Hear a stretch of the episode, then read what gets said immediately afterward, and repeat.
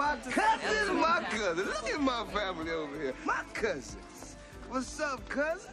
What's up, y'all? This is Valerie, and I'm the from Georgia. And you are now listening to the Urban Librarian podcast. On the shelf this week, we have K'wan Foye's Still Hood. Whew, what can I say about K'wan? My introduction to K'wan was Animal, and I read everything Animal. After reading Animal, I was curious about the characters that he mentioned in the Animal series, so that prompted me to go back and read the Hood Rat series. I put Hood Rat and Still Hood off because I didn't really want to see the death of Ja. Like in my mind, I was okay with him being this mythical character that everybody mentioned and everybody had this respect for, and I was okay with that. But um, so I finally went back and I read both Hood Rat and Still Hood, and this is my experience with Still Hood. Um, in Still Hood, I was happy to see that Ja and Yoshi um, continued their relationship after her rape. I was happy to see that Ja had given Yoshi his strength in order for her to pick herself up. I was happy to see that both of them were on the straight and narrow. Yoshi was doing her styling and makeup thing on videos. I was sad to see that their love was cut short by Ja's need to deliver street justice for Yoshi being shot at a big dog um, entertainment event. I feel like if he could have got rid of, or not really got rid of, but if his need for street justice wasn't so high, he might we might have been able to get a different story. And like I think that if Ja was still around at the time of Animal, we'd have had a different kind of animal. Like it would have been completely different. Um, and we might not have got Animal if Ja was still around. So it's like you damned if you do, you damned if you don't. Um, I was also happy to see that Reese was doing good after her um, rape by the Big Dog Entertainment crew. I was happy to see that he kept the same thing with her not being able to be around the Big Dog Entertainment crew, like with her being scared or not scared, more cautious when she was in the presence of people from the Big Dog Entertainment crew. And let the record show that I hate everything Big Dog. Like I hate everything Don B. He's just like the grimiest nigga K'wan ever wrote. Dina and Black Ice. What can I say about Dina and Black Ice? I like that he did touch on um, Black Ice being a pimp and how he chooses his hoes um, and how he broke them down, whether it be by force, manipulation, or drugs. And I think in with Dina, he used drugs to manipulate and get what he wanted from her. I feel like with Dina, she used her teenage mind to make adult decisions without thinking about the adult consequences that came with those adult decisions that she was making. Like I think in her mind, she thought that he was gonna be her white knight in shining armor that saves her from the hood. But all the while, he had an ulterior motive of making money off of her. And I don't think that she really understood what people were trying to tell her when they were telling her he a pimp ass nigga. Like, her mind, he ain't gonna do that to me. And I'm sure that's how he thought, how most of the women he got thought. Cause most of his women he got when they were teenagers. I think that it showed in Black Ice's storyline, it kind of showed how women are disposable to pimps and how easily it was for him to get rid of Cinnamon.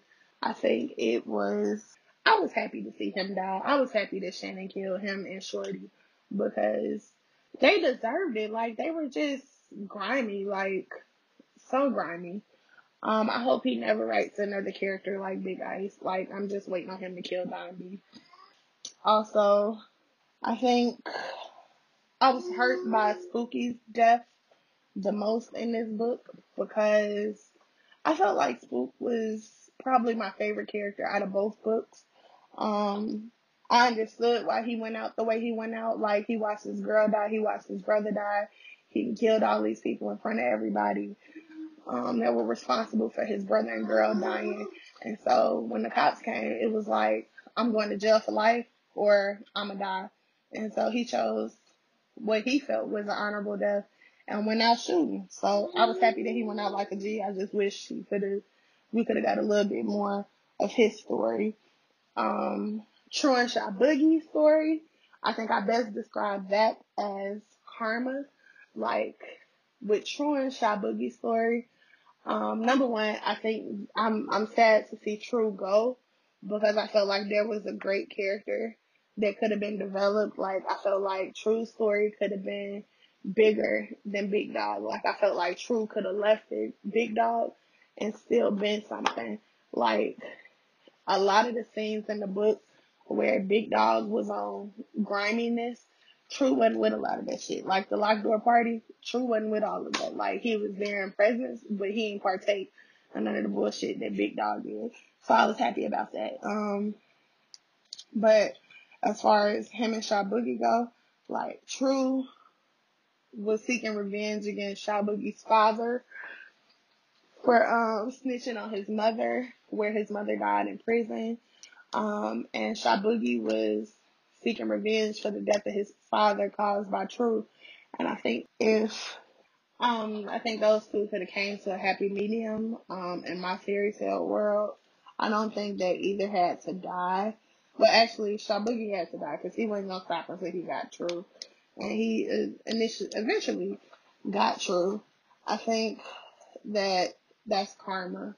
Like I don't think that Boogie thought that he was gonna die after killing True, and I don't think that True thought that killing Shy Boogie's father would have came back the way that it did. I think the best lesson in that is what you do today affects you tomorrow.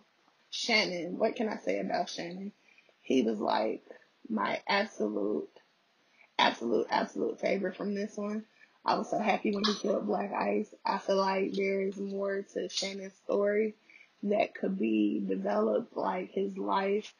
You know, after that, I was happy to see that, you know, he got justice for Dina and for the other women that Black Ice had done this to. Um, I also think he probably could have took it to Big Dog because they were the ones that were taking turns on Dina. Um, you know, with Black Ice's permission, but I feel like they could have been dealt with too. Um, I feel like a lot of the shit that Big Dog does, it goes unanswered to. And that's the one thing that I don't like when K'wan writes his stories that have Don and Big Dog in, in them. A lot of the stuff that they do to women, it, it goes unanswered. Like there are no consequences for them you know, gang raping these women, um, or, you know, giving them cocaine and having them thinking that they having sex with Don B and then the whole time the whole crew taking turns. So that's that's probably like one of the one things that I don't like um about the big dog aspect of K'wan's writing.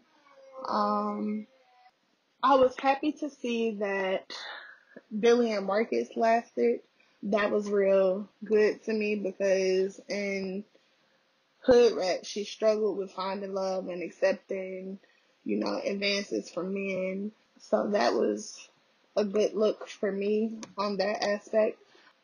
I think what I was most happy to see is that a lot of these characters had an undying loyalty. Like Jai had an undying loyalty to Yoshi, Billy, Reese, they had an undying loyalty to each other. Spooky had an undying loyalty to Jai. Jai had an undying loyalty to the streets. So for me, that was everything. Like, I'm happy that they maintained the loyalty. And it's hard, I think in real life, it's hard to find people that are loyal to you the way that these characters are loyal to each other. So that was a good thing that I love. And I love that in a lot of K'wan's writing, he, he displays loyalty that's unheard of, unfound. So I was happy about that. Overall, my rating for this book would be a four and a half. Um, just because I feel like Big Dog needed some consequences I feel like True and Shy Boogie's story could have ended differently. I feel like Spooky's story could have ended differently. I don't feel that Jai had to die. what I will say I would have liked to see is how Yoshi picked herself up after Jai's death.